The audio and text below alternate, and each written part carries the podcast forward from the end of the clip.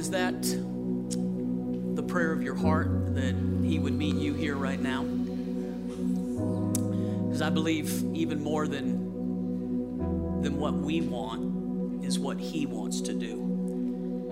And I think in our heart is the desire to connect with Him and just more than we could ask, think, or hope, He wants to meet with us.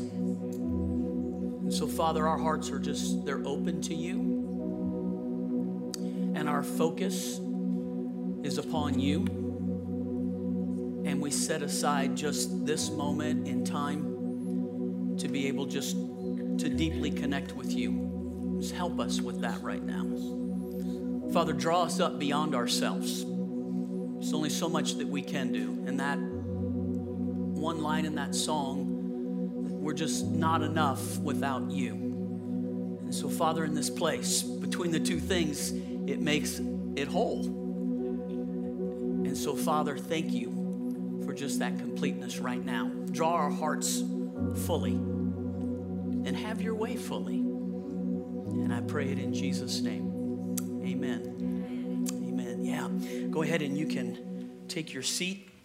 Um, while you're doing that, a little bit different beginning tonight in that I want to highlight uh, two, um, well, a, mission opportunity and then a mission, um, a mission opportunity that we're thankful for. That's probably the best way to say it. Recently, uh, a, a, group from Jubilee was in Peru. Uh, in particular, uh, Pastor Terry and Pastor Jonathan had led a team down there, and they shot this small little video that we wanted to show you because there's so many things that our church does around the world that we just don't have the time always to highlight those things. And so we trust, like, that you'll hear about it, but we wanted to be uh, intentional for these two, these two things. So watch this video real quick.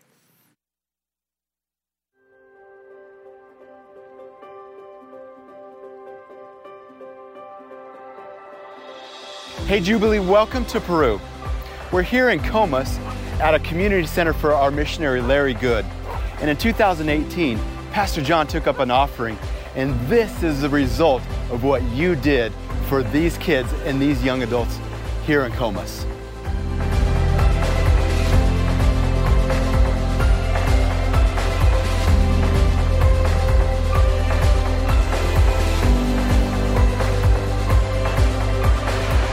What's special about this place to me, and I think to Jubilee, is that they've dedicated the top portion of the playground in Brenda. It's called Brenda's Jungle.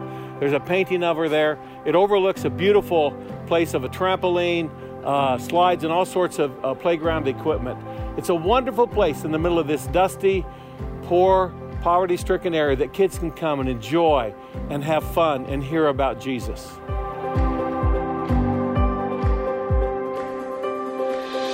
Hey, Jubilee, in a place of hopelessness, you are providing hope. And we want to thank you for your generosity of what you have done, not only for the playground, the money that you gave to the playground, but every single month you are feeding kids. You're feeding hundreds of kids. Kids are coming and learning about Jesus. They know God. So thank you for your generosity.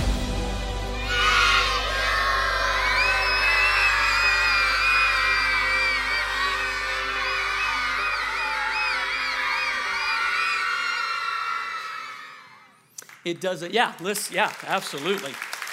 It doesn't, um, it doesn't do justice to try to um, describe to you. I think Jonathan's line right there was perfect to bring hope where it's hopeless.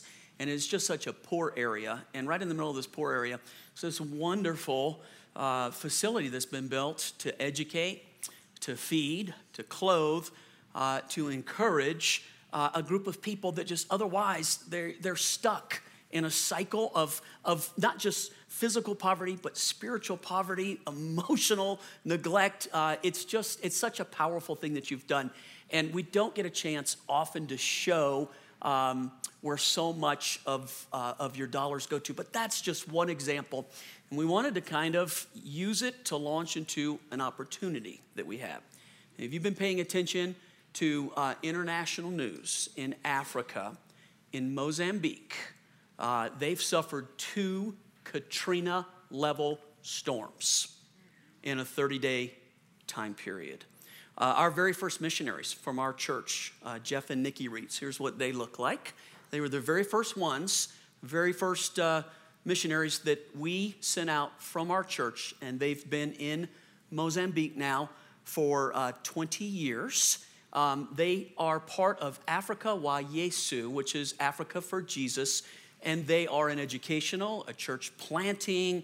Um, they do hundreds uh, and thousands of people have come to Jesus and matured in Him through Jeff and Nikki and where they minister in Mozambique. Let me show you what the storm looks like. This is from some of our pictures and some of international news. Uh, it's yeah, it's it's a devastating. And when I say Katrina-like, think Katrina, New Orleans, and then think two Katrinas in a 30-day time period, in an infrastructure that cannot begin to um, to handle what it's like right there. And so we are um, we're fortunate in that we haven't had any loss of lives in any of the Bible colleges that we have there, the churches that we've planted. But the, um, the need uh, is huge in that now, uh, yeah, look at the tin shack up in the, in, caught up in the tree. I mean, it's just a massive, massive storm, uh, and then back to back. Um, what we have the opportunity to do and to help with is this. In the bigger cities, um, you've got the UN and, uh, and larger relief efforts that, uh, that are making a difference. But it's in the bush that nothing's being done, and that's where much of the, the dollars that we send and the ministry that we try to see happen, it's out in the bush where they're just not being taken care of. And so, um, what, what Jonathan has been able to uh, team up, Jonathan and Rebecca have been able to team up with Africa Wa Yesu, is to put together, uh, I, they just called it a little life kit, for lack of a, a of a better word, um, a, a relief life kit, and it contains, so let me read it to you food, cooking equipment, utensils, rolls of plastic so that they can make a shelter, uh, you know, roofing for themselves, clothes, mosquito nets, which right now it's not just so that they can sleep well. Uh, mosquito borne illnesses in a thing like this go, it just goes crazy. So even if you can uh, get food to people, uh, malaria begins to take over, and then dysentery also follows on the heels of this. And so these little kits um, have, have mosquito netting in it, um, uh, and then a water purification kit inside of it. Uh, it's pretty basic. It's not, um, it's not like building a well, but it gives them something in the bush that, that lets them survive. We're talking survival level right here, is what we're talking. Here's the deal $65 per kit. $65 per kit. That's what it takes to put these kits together. Now, we've been able to commit already $2,500 to them, which is a drop in the bucket to what we'd like to do. But we thought rather than just um, saying, okay, uh, you know, how can we how can we budget more uh, out of the main? There's so many things that we're committed to. We thought we'd just bring it to you and say, would you consider even like a family? Could a family in our church consider doing four, five, six kits for a family there. That $65 is for a family of four or five people, a mom and a dad and kids, that it would be able to take care of. Would you consider uh, helping us partner to be able to do that? We thought breaking it down into a, a, a $65 number, uh, what would that look like? If you're a Starbucks person, maybe it's a two days, depending on how Starbucks you are. Maybe it's a month of Starbucks. But in, in terms of, um, it's hard to equate third world problems to first world people. Because when we deal with problems, it's things like my internet is not running as fast as I want it to. I'm, I'm aggravated that, uh, you know, I had to wait in a line uh, to get coffee. You're talking about people that have their, it, it's basic survival. And how do you bring those, those third world needs to a first world people. I, I think if we can just show you the heart behind it, it's this church is the most generous church. Uh, I, I, I know that and I believe that with all of my heart, have seen it over and over. And so we just want to throw that out to you. If you'd like to help with the relief effort in this and do something that is very tangible, that every dollar, by the way, so every dollar goes directly into this. Nothing comes out of it there for uh, administrative costs or anything like that. Every dollar that you give goes directly into um, to helping us do this. If you'd like to do that, you can do it online, as always. Like when you give, there's just a little box you can check uh, for missions. You can do it at the offering boxes. Just write something there.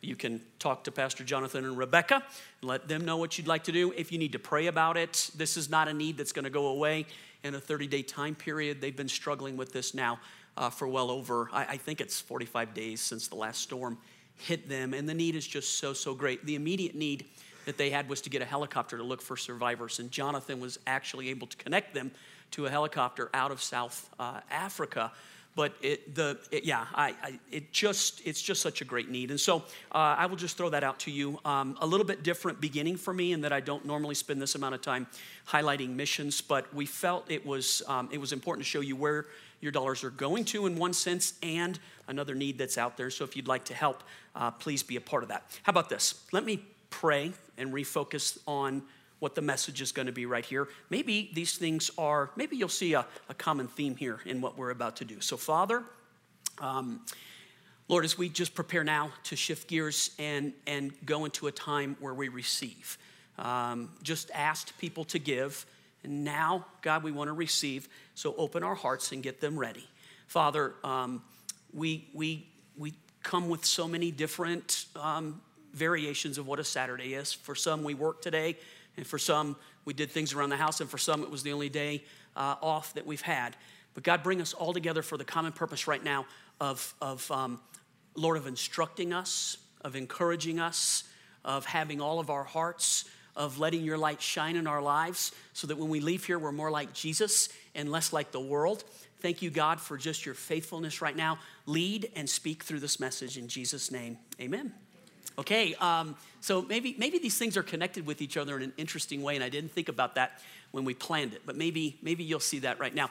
Um, for me, recently, we had a guest speaker here, uh, first part of March, Ethan Matat. Uh, Pastor JJ's brother. Ethan was on staff with us for a long time, part of our missions department. And uh, man, what great young man. I don't know if you heard his message. He's a tremendous teacher.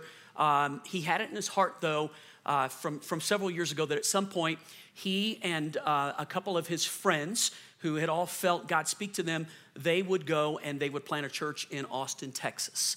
And so I knew that uh, at some point we would, we would lose him from our staff and that he would go out with, with, with my blessing and with a good thing that he was doing.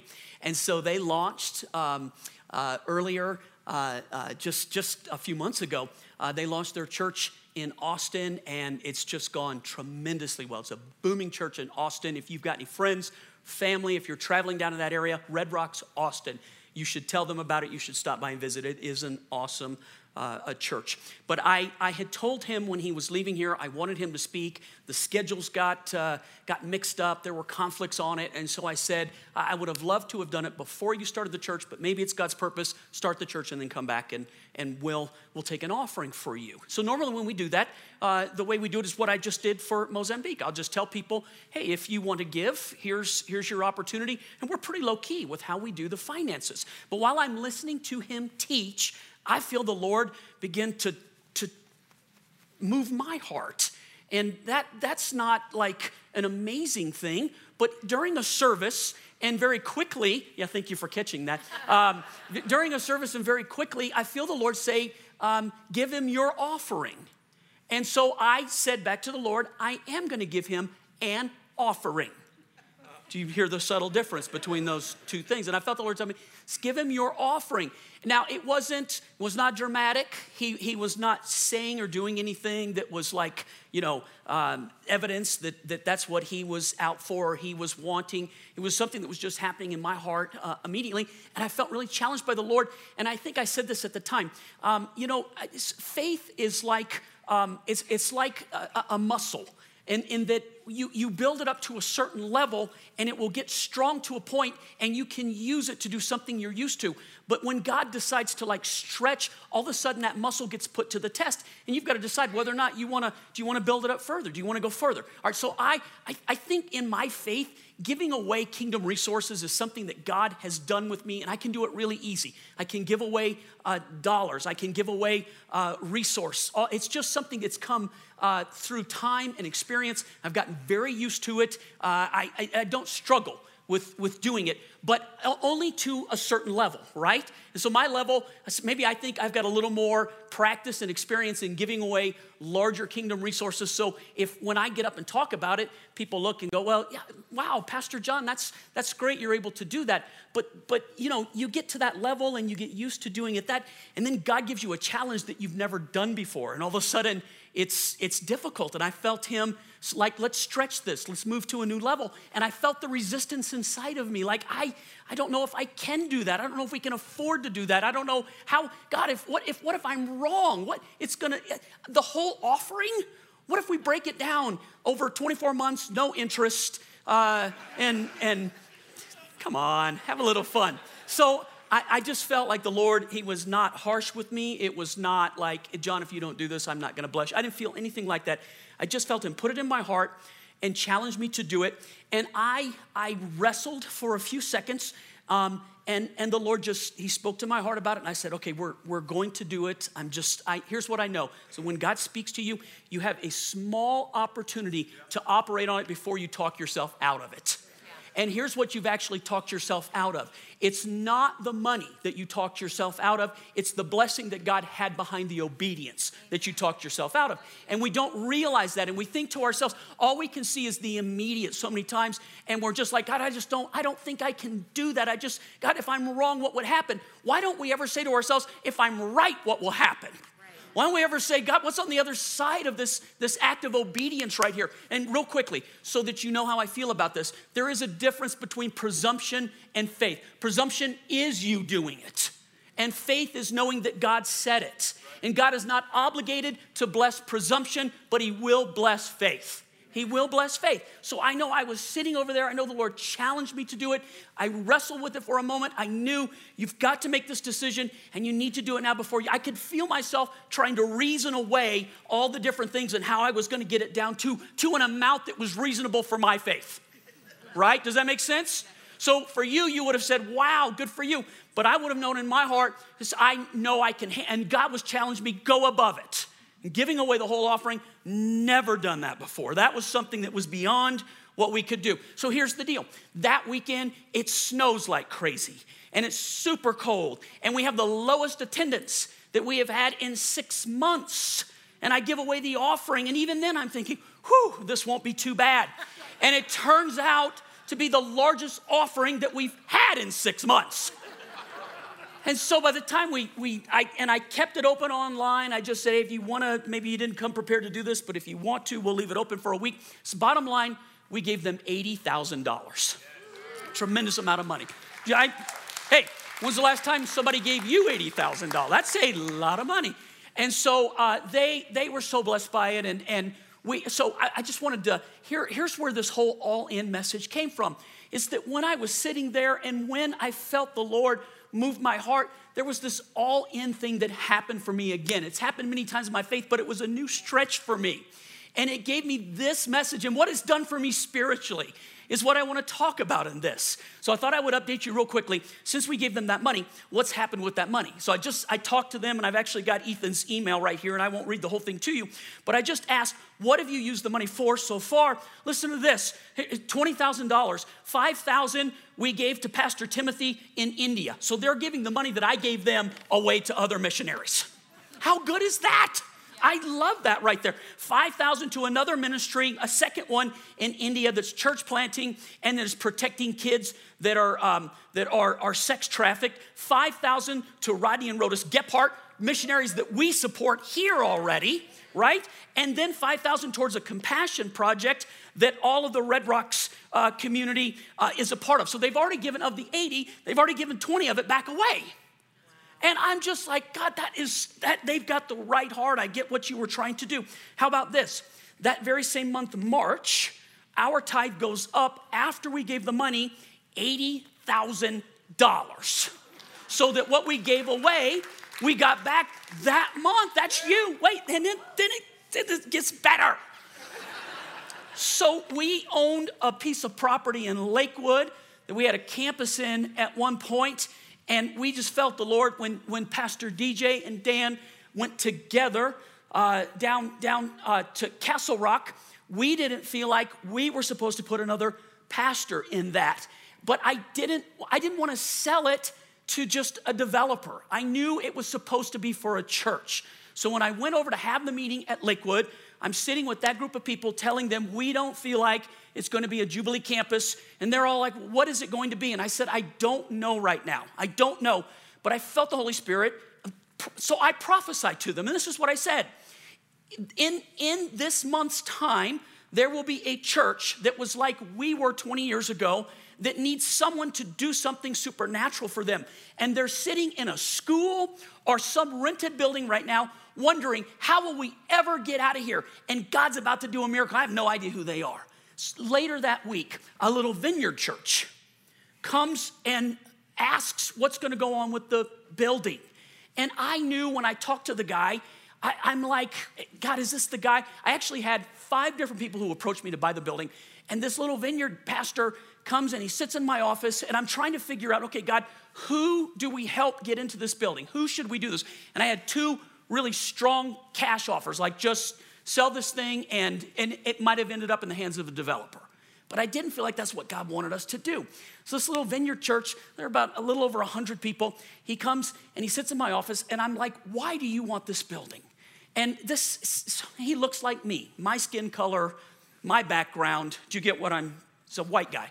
And so um, he says, I had a vision years ago when I planted our church, and he said, God lifted me up. It's at the corner of Wadsworth and 285. He lifted me up looking east, back to Federal and back to Sheridan, which is very, very Hispanic in that area right there. And he said, as I looked east, not west, he said, God said, that's your people. This is who you give yourself to. So he said, we started this church. He said, we live at Sheridan and 285. He said, we're the only white family on our baseball team. He said, we've had to learn to speak Spanish. He said, This, we are not doing this as a stepping stone to go farther to the west. He said, We want to go to the east, and this is our base to go. And I knew that I knew that God wanted them to have that. So I tell our people, You should go to this church. And long story short, we sell the building to them for what we had in it. And in the short time that we did that, their church is now three times as large as it as it was. Wait, it gets the only vineyard church that went forward the last year was the Lakewood Vineyard Church that we got into that building right there. So I watched the Lord do this tremendous thing. We go to close on the property, and I'm pulling up in front of it was down in Cherry Creek, and I'm pulling up in front, and, and this like this fear, like, God, oh, is this gonna work out? God, we really need this to work out. And I'm parking my car and I'm nervous about it, and uh, I, I'm, I'm I'm pulling it back into space, and this is what the Lord said to me You went all in for me. Now, watch what it's like when I go all in for you. And we close on that building, and just the most remarkable series of events has happened for us that have financially just opened it's just opened the windows of heaven and gave me a boldness to talk about this so that's what the all in is going to be. And if you've got a pen or a pencil, I'll do this for you. I'll leave it in a situation where it's not a, a manipulation of I'm trying to take an offering at the end. I'm not, although maybe I should. Maybe I shouldn't apologize for, like, so here, let me just give you these three things. And here's why finances has to be attached to the all in message. Jesus himself said, that where your treasure is, there your what is. So, for sure, treasure represents many different things. Treasure can be your family, and treasure could be your home, and treasure could be your job in some cases. But treasure, in some cases, for sure, is your finances. Do you agree with that? And so, Jesus himself, he taught, look at the scripture right here. Where your treasure is, there your heart will be also. No one can serve two masters. Either you will hate the one and love the other, or you will be devoted to the one and despise the other. And then he brings it to the point. You cannot serve both God and money. So, for those who think that what Jesus was saying, where your treasure is, there your heart is, for those who think the context is not money, that right there is the context. He actually says, as soon as he says the part where your, where your treasure is, there your heart is, you can't serve two masters. You can't love God and love money. You've got to pick one or the other. So the reason that all in uh, is, is part of it is connected to finances. Finance is one of those gauges in our life that tells us about where we're at, going all in. It, it, it's one of those things that it describes to us where our heart is at when it comes to a, a gauge that, that shows us. So here's, here's three things. And, and here's the first one if you want to fill it in. The first one, listen to the words test God. Test God. Now, there's a place in the Bible that actually says the opposite of that. It says that we're not to test God, we're not to put Him to the test. And what that means is we're not to pray a prayer like, hey, God, if you want to do this, then make this happen versus this happen. We kind of test to see. We have the Holy Spirit. We're not supposed to test God that way. But the Bible does tell us the only place we're allowed to test God is when it comes to finances when we give. And it says in Malachi, maybe you've heard it before, but listen to the context of this. Malachi 3:10, and the invitation is from God, not from the prophet Malachi, but from God. Bring all the tithes into the storehouse, so there will be enough food in my temple. So, how would we apply that? The storehouse is the place where you eat. And so, spiritually speaking, the place that you eat spiritually is the place that you bring your tithe so that they can then take care of things like Mozambique and children in Peru and people in our community and things that happen here, education, whatever it is. So bring all the tithes into the storehouse so that there will be enough food in my temple. If you do, says the Lord of heaven's armies, I will open the windows of heaven for you. Look a little bit further. And I will pour out a blessing so great that you won't have enough room to take it in. Try this. Put me to the what? So the Old Testament, the, the original King James language would have written, written it this way uh, uh, Put me to the test, try me out in this, check and see for yourself would be the vernacular that God is offering to us. Uh, if you do, if you'll bring your money, if you will put your heart uh, and my heart for you and your heart for me in the first place and let your money follow that, I will open the windows of heaven and pour out a blessing that you can't contain. Real fast. How many of you would love a blessing that you finally had to say to God, I can't take it anymore? No, just, I'm, uh, that's what that is saying right there. And why, most of the time when we think blessing, it's usually just like, well, you know, yeah, that was, that was kind of close to what I was praying. Uh, I mean, you know, in a, in a relative way, God, you answered my, what if it was so beyond relative, like, God, please stop. I can't handle the bless. How good would that be? Yeah. One time in my life, I would like to see God's people just say, stop talking about blessing. I can't take it anymore. How awesome would that be? So the Bible here tells us test God. Try me out in this one thing. Give and see whether or not I will bless you. All right. So listen to what I'm about to say. So I had a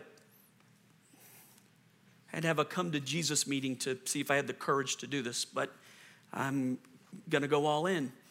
If you're not a giver, or you're just like whenever the mood strikes you, if there's not that commitment to go all in, let's do a test. 90 days. Everything you give for the next 90 days, let's test God. And if you can't say at the end of it that God blessed you, I'll give every dime back to you. I've already told Todd, listen, I've already told him, set aside everything that comes in from new people or people that want to be a part of this. Set it aside, do not spend it, put it in an account where it can be given back right away. And if you think that's ludicrous, it's not my idea. It comes from the Bible. And literally, if you can go, hey, I gave and I don't see God's blessing on it in my life, I, I don't think God wants your money. I know your church doesn't want it in a way that would cause you harm in any way, shape, or form. If you don't feel like it's blessing you and that it's worth what God says, if you can't tangibly see the blessing of God in your life, then all you need to do, you can do is you can email. You don't even have to come face to face. You can email and say, Give it back to me, and we'll give it all back to you. And I'm doing that, listen, not for my sake, I'm doing it for your sake. Because I live this already. This is not something that I'm challenging myself in, although maybe the message comes out of a new challenge that God gave me. So let me say this uh, when we say test God for 90 days and see if God's blessing's not on your life, does that mean for every dollar you give, God gives two? I don't think that's how God's blessing works, although it can work that way. How about this? Um, there's a, a passage in the Old Testament that I've held on to uh, that Joshua taught, and he said that uh, God will bless you, and when he blesses you, he will add no trouble to the blessing. So, how about this? You could have money, but if your children hate you, how good is your money? And you could have success in business as an entrepreneur or as a person who works in a partnership or investing. But if your body is just racked and sick, and how good your money? So, the blessing of God, real quickly, and I'm just gonna be bold when I say it right now, is the blessing of God is far more than a dollar for dollar. What if your children love Jesus in a way that you could have never, ever prayed a prayer to see how? What do you think it's worth to you when your children love Jesus more than you do?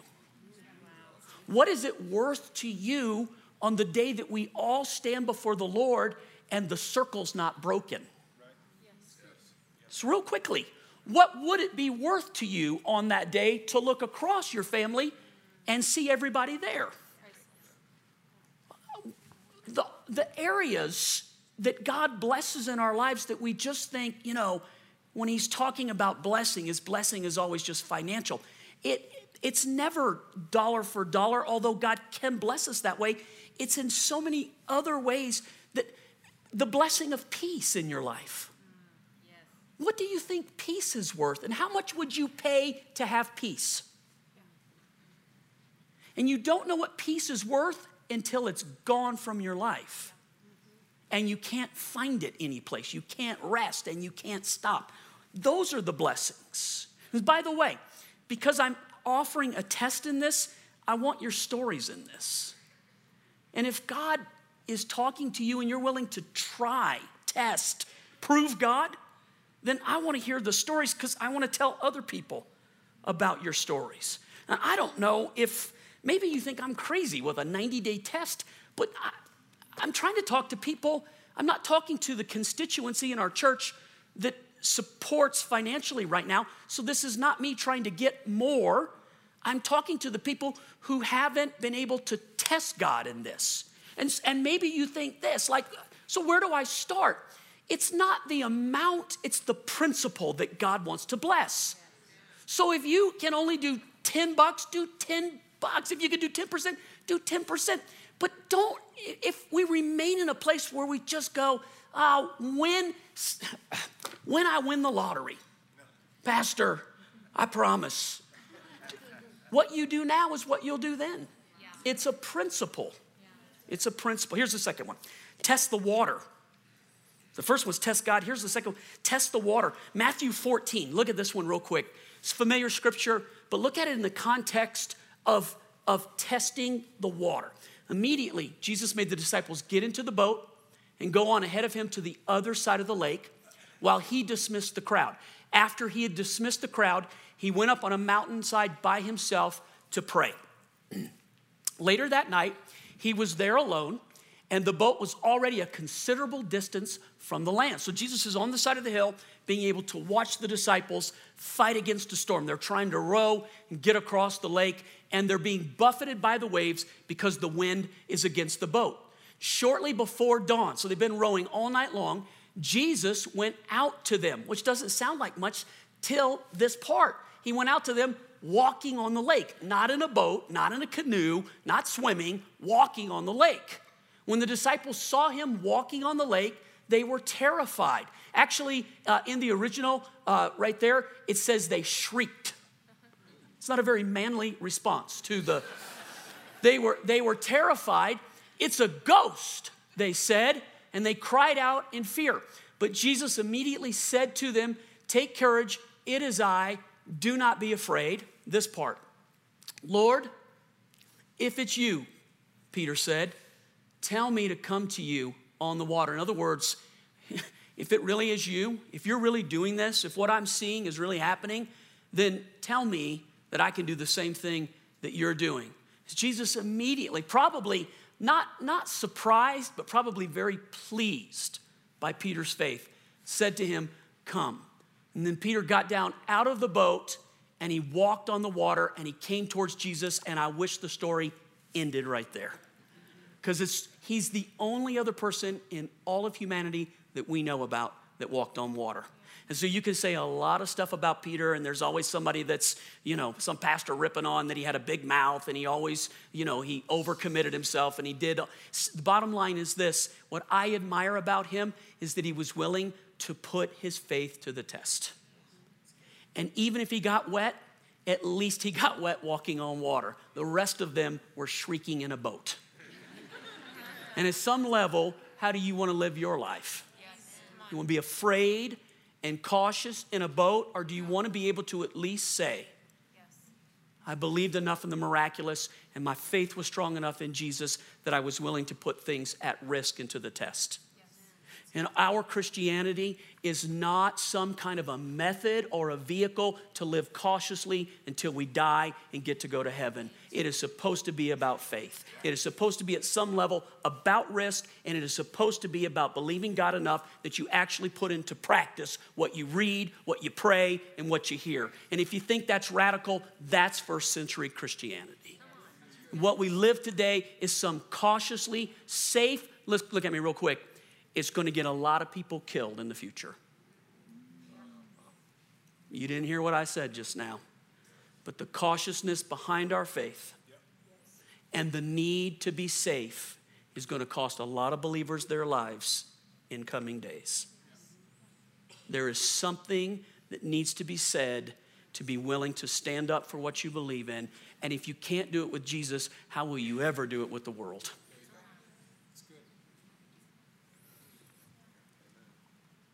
But when Peter saw the wind and he was, he was afraid and beginning to sink, he cried out, Lord, save me. Now, here's what I love about this part. Immediately, Jesus reached out his hand and caught him.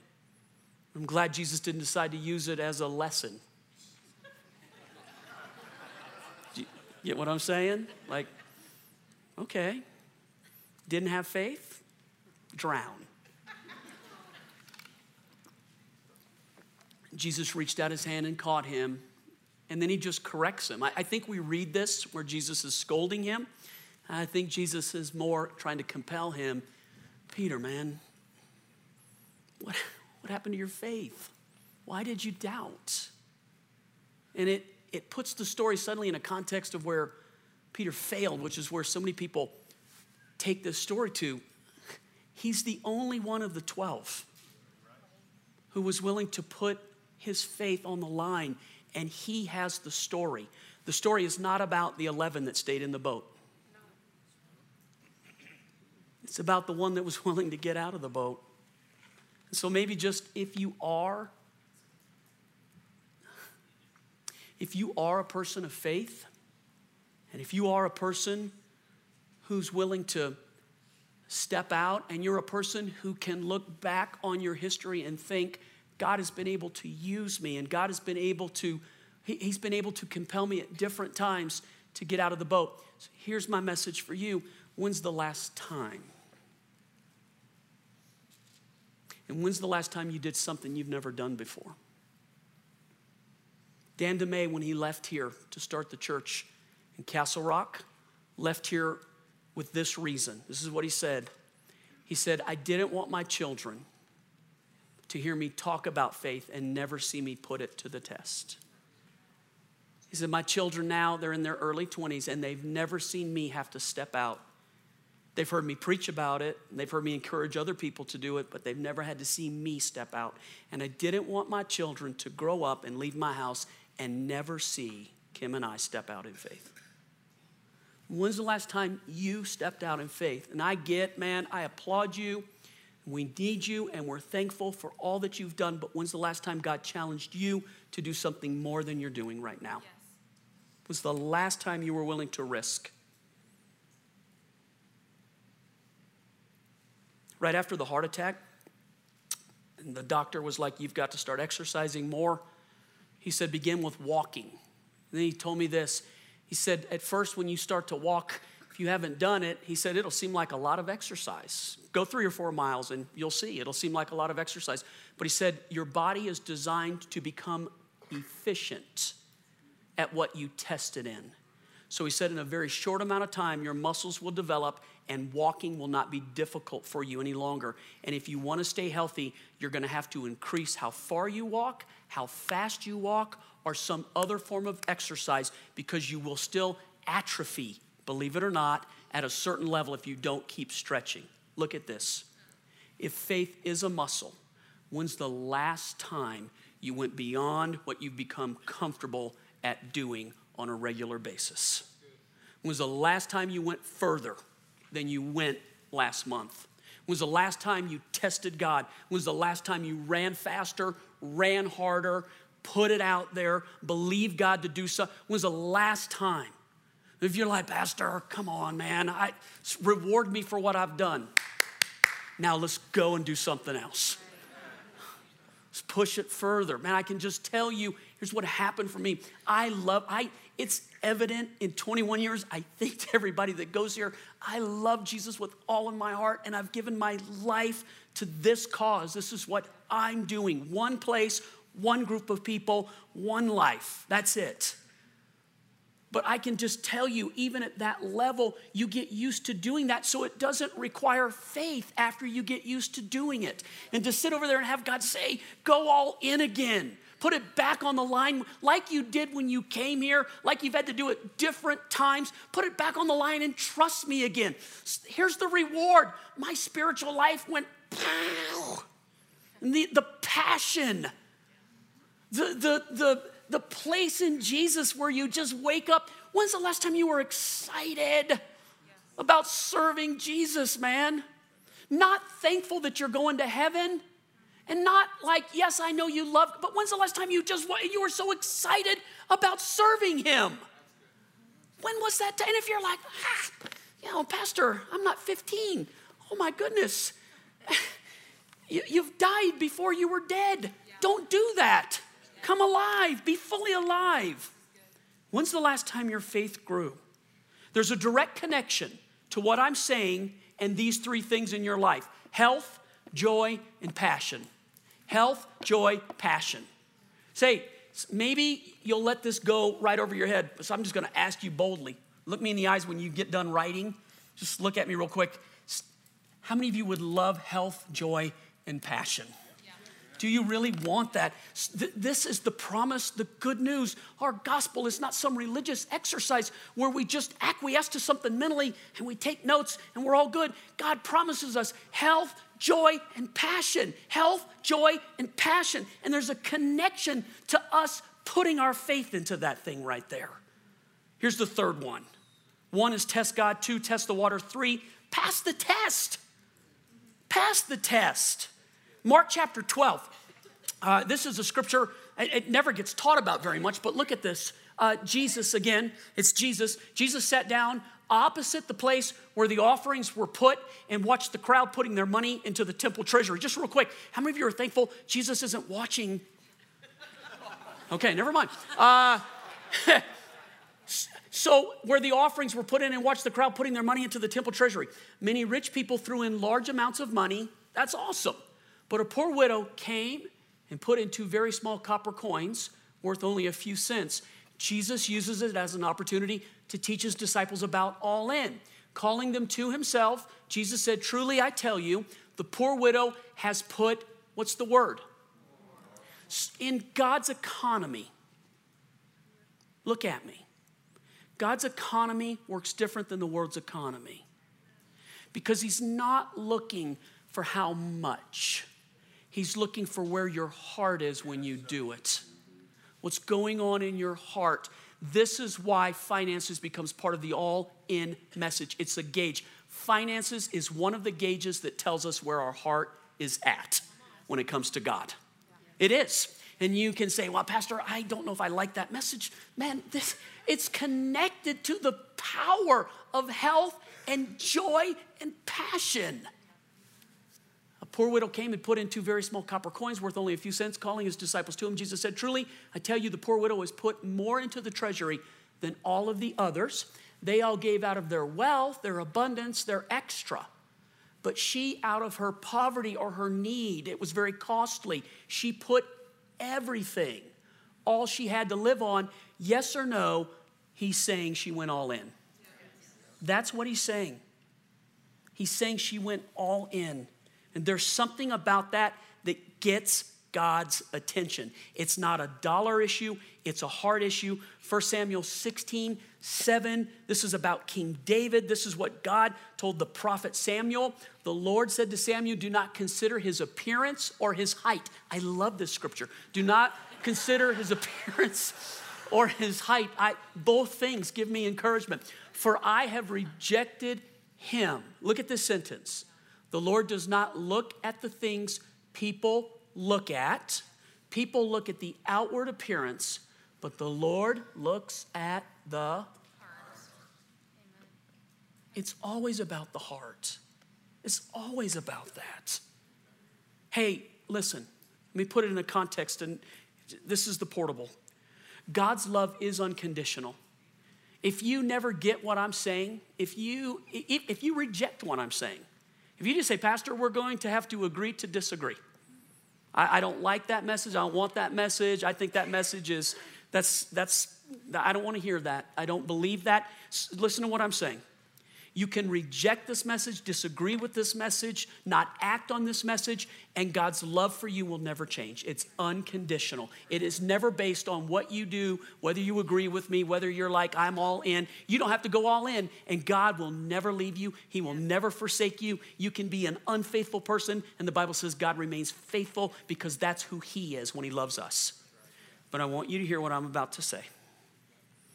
Listen, His love is unconditional but his blessings are connected to your obedience.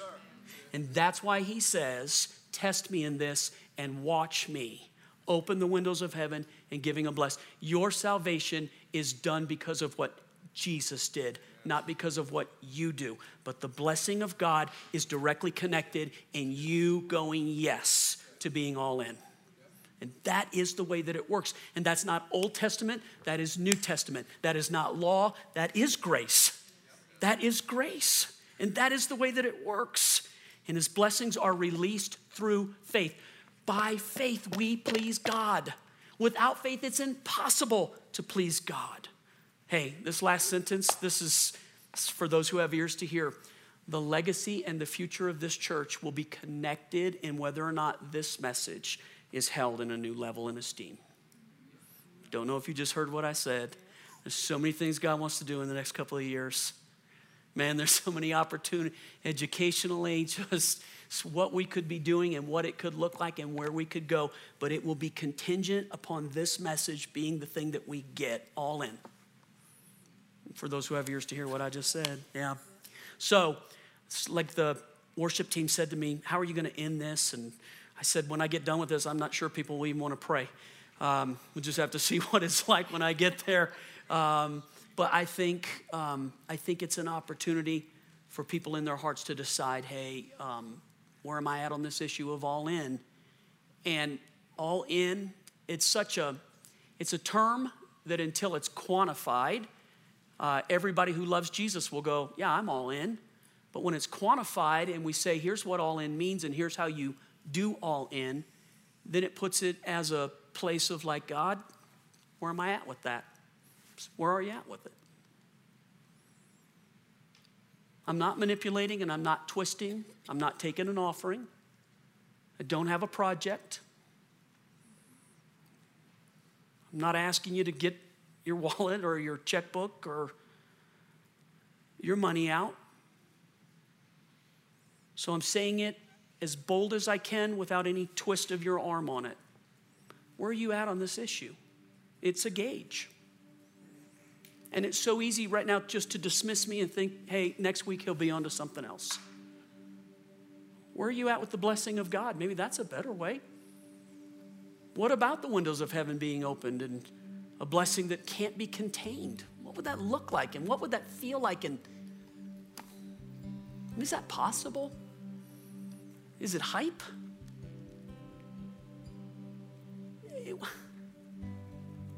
Is it even a is it a doable thing? I just think God wouldn't have said it if it's not true. And it wouldn't be possible for us if it wasn't supposed to happen. And so I just think maybe that's that's where we'll come to the Lord right now. And Father, I um man as as a leader here and thus senior pastor. God, I just lay this out for your people to hear something beyond the idea of just like uh, money, money this and money that. God, that's not what the message is about, and that's not what we're trying to present. It's really about figuring out what all in is and how to go all in. You're a God who's gone all in for us. and as followers of Jesus, God, you ask us to go all in.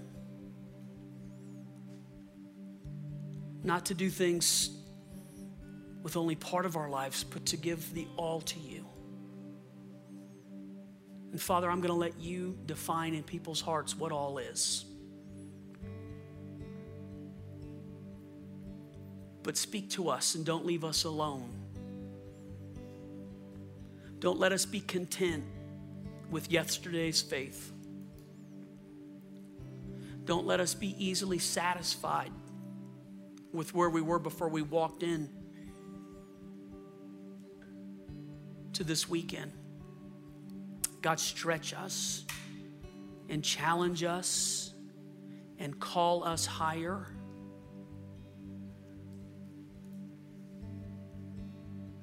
Father, we don't want to sit in a boat and play it safe and be afraid. We want to be bold. We want to do the supernatural. We want to have it be said about us in our testimony that we weren't afraid and on the sidelines and trying to play it safe that we fully realized our faith and did the supernatural. And have the testimony of God's blessing, a supernatural blessing. And I thank you. Thank you for all you have done. Thank you for what you are doing. And thank you for what you will do tomorrow. And I bless you in Jesus' name. Amen. Amen. Stand to your feet if you will, and we'll finish with this song.